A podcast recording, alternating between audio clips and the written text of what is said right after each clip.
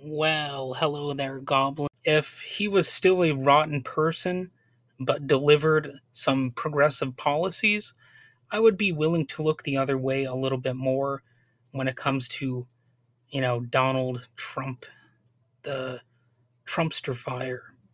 Still, I agree that his behavior and those he surrounded himself with and the MAGA bullshit artists and followers are why I dislike him.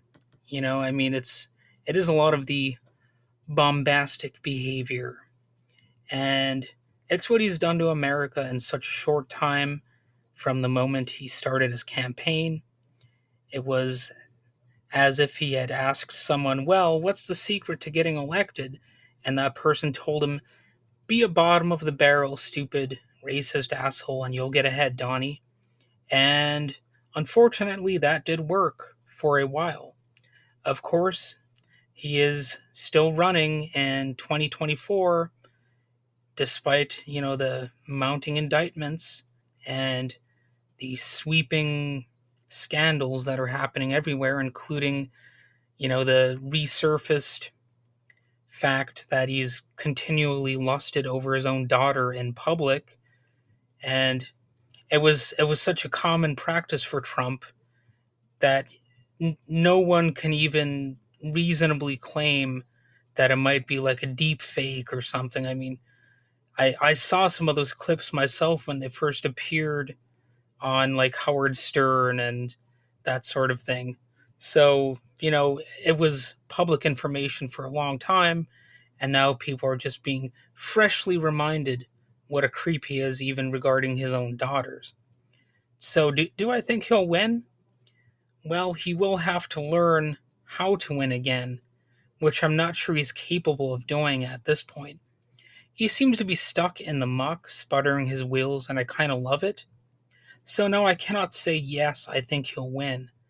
But, and there is usually a but, isn't there?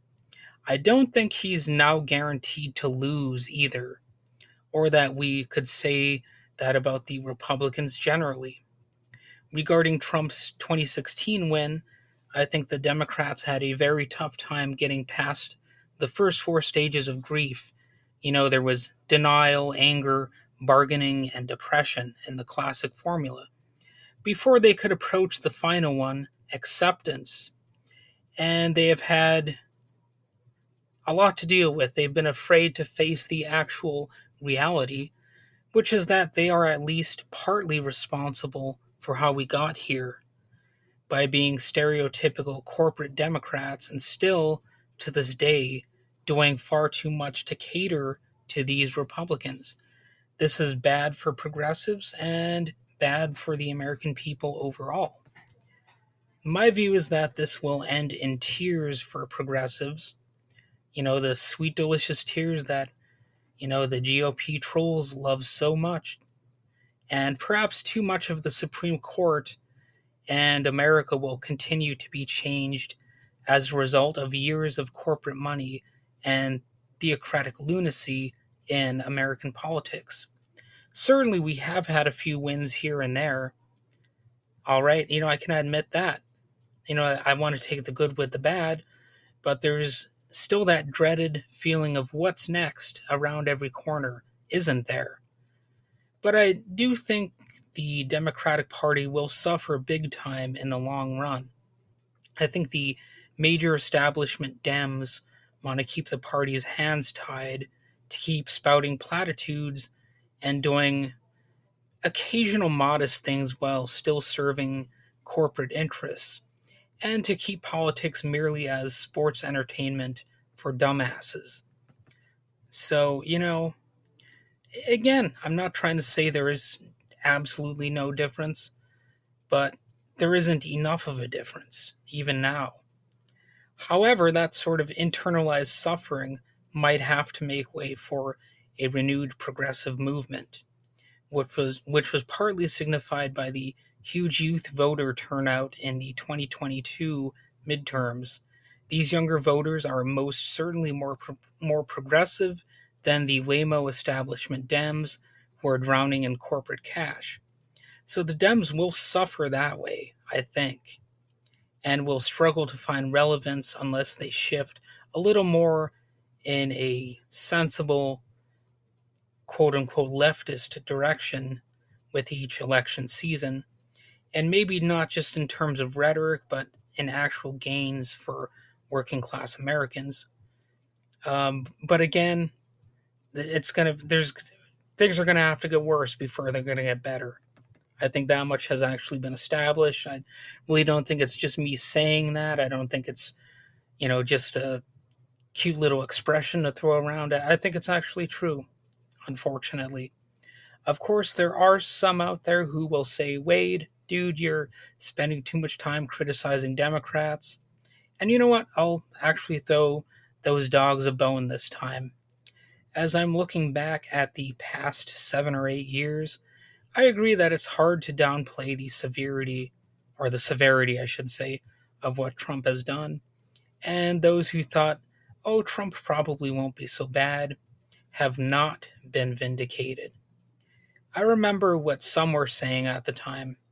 The immediate cries of outrage will fade and Americans will begin to realize that Trump is, in his own way, very much like every other president in the 20th century.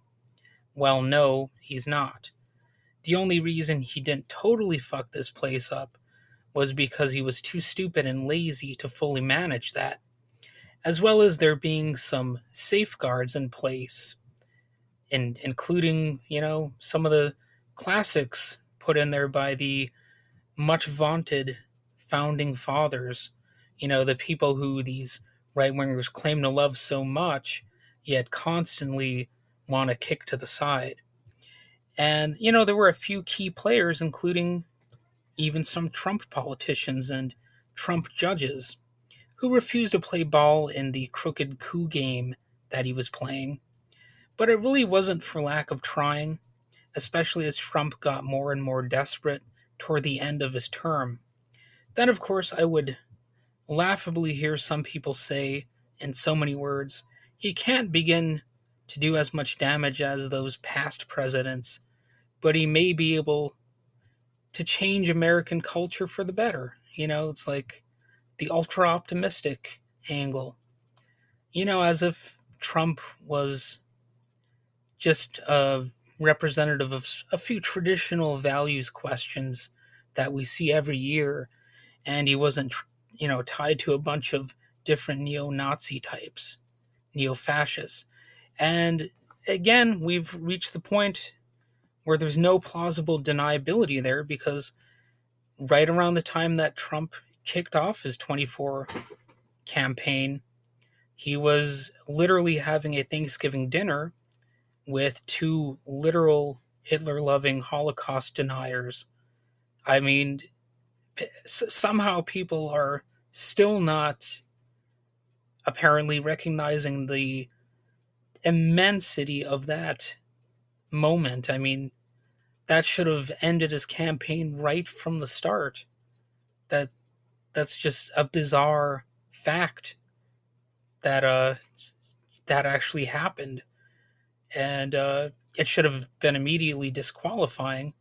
And it sends up major red flags that it wasn't somehow.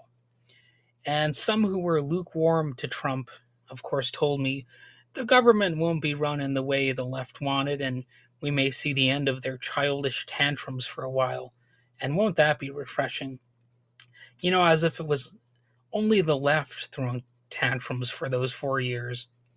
It turns out that Trumpist Republicans are some of the biggest crybaby spoiled sports that the world has ever known, and quite possibly will ever know. I guess, maybe a future society will somehow be even more cringe-inducing than this, but whew, this has been something else to witness.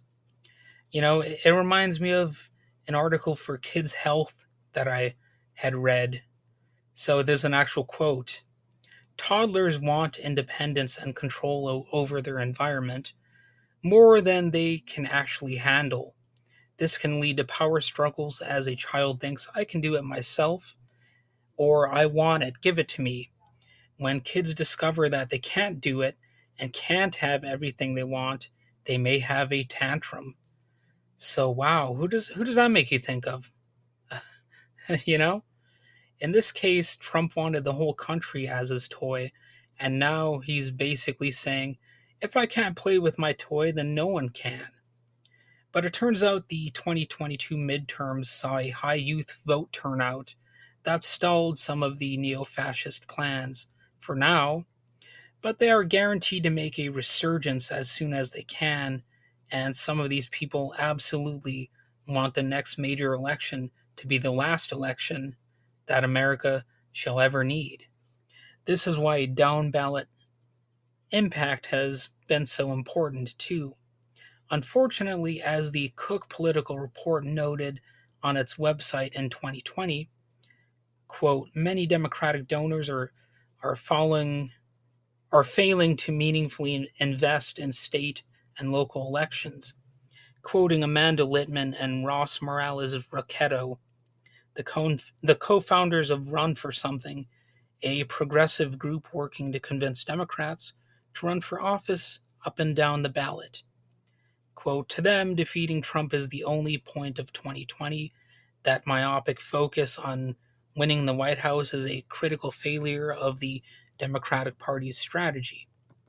The fact is, both down-ballot and high offices matter substantially, almost equally. I guess it's debatable which one would matter more. So, you know, as this craziness continues to unfold, you know, as more indictments are going to come along, we're going to see just how crazy things are going to get. And, you know, it's going to potentially become a Mad Max type scenario. And I'm not a huge fan of the movie Mad Max, but I guess things could get pretty wild. So we might see some more of this kind of shit unfold in real time. And, you know, it's a work in progress, I guess you might say. So that's about all I have to say for now on this. And, yeah, have a good day, if at all possible.